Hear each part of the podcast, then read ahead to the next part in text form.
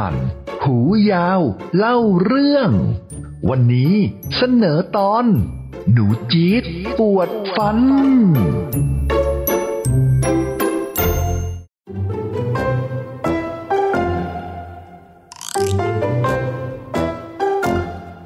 หูยาวกับเพื่อน มีเรื่องมาเล่าให้ฟังกันอีกแล้ว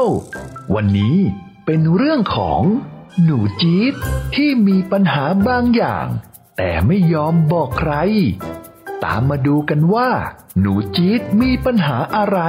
ที่บอกไม่ได้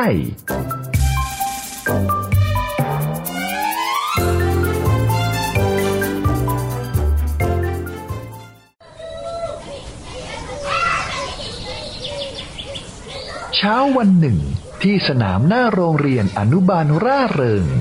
หูยาวกำลังวิ่งเล่นอยู่กับตัวนุ่มและสามสี อย่างสนุกสนาน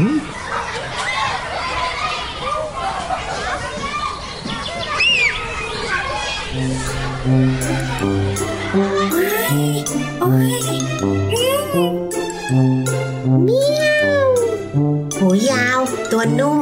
วกเธอได้ยินเสียงอะไรมะสามสีได้ยินเสียงประหลาดนะเมียวเสียงอะไรหรอโอ้ยโอ้ย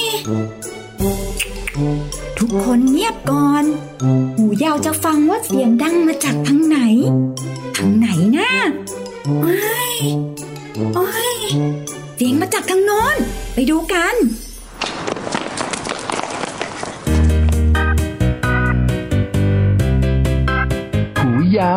วิ่งนำหน้าเพื่อนๆ มาที่อีกด้านหนึ่งของสนามเด็กเล่น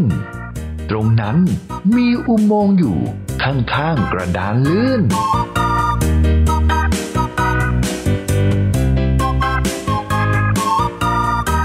เสียงดังมาจากแถวแถวๆนี้แหละ นั่นไง สามสีหาเจอแล้ว เจอแล้ว อยู่ในอุ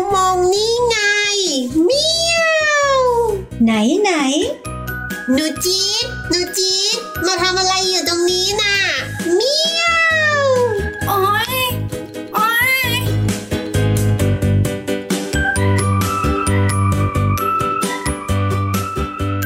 หนูจี๊ดเป็นอะไรอะ่ะทำไมถึงมานอนร้องอยู่ตรงนี้ล่ะโอ้ย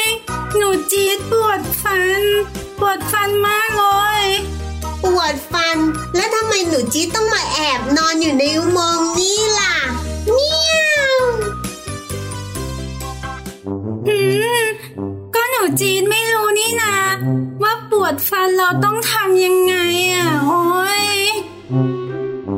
ถ้าปวดฟันหนูจี๊ดก็ต้องไปหาหมอฟันแล้วล่ะ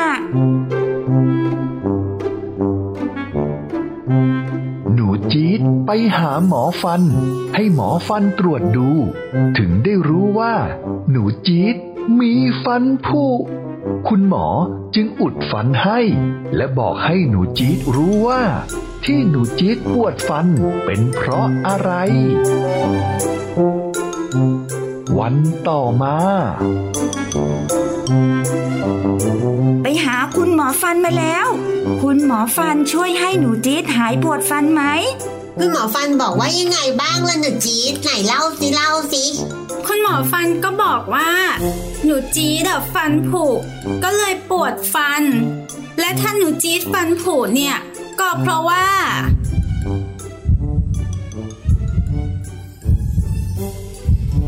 หนูจี๊ดชอบกินขนมหวาน แล้วก็ไม่ยอมแปรงฟันไงล่ะ แม่ของตัวนุ่มสอนว่า หลังจากกินขนมหวาน ต้องแปรงฟัน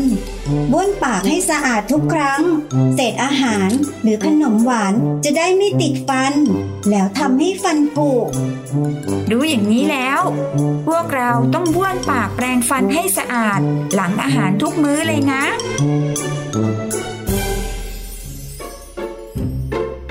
รู้เรื่องของหนูจี๊ดแล้ว เด็กๆ ต้องหมั่นแปรงฟันให้สะอาดกันด้วยนะครับ โดยเฉพาะหลังกินขนมหวาน เด็กๆจะได้ไม่มีปัญหาฟันผุไงล่ะครับ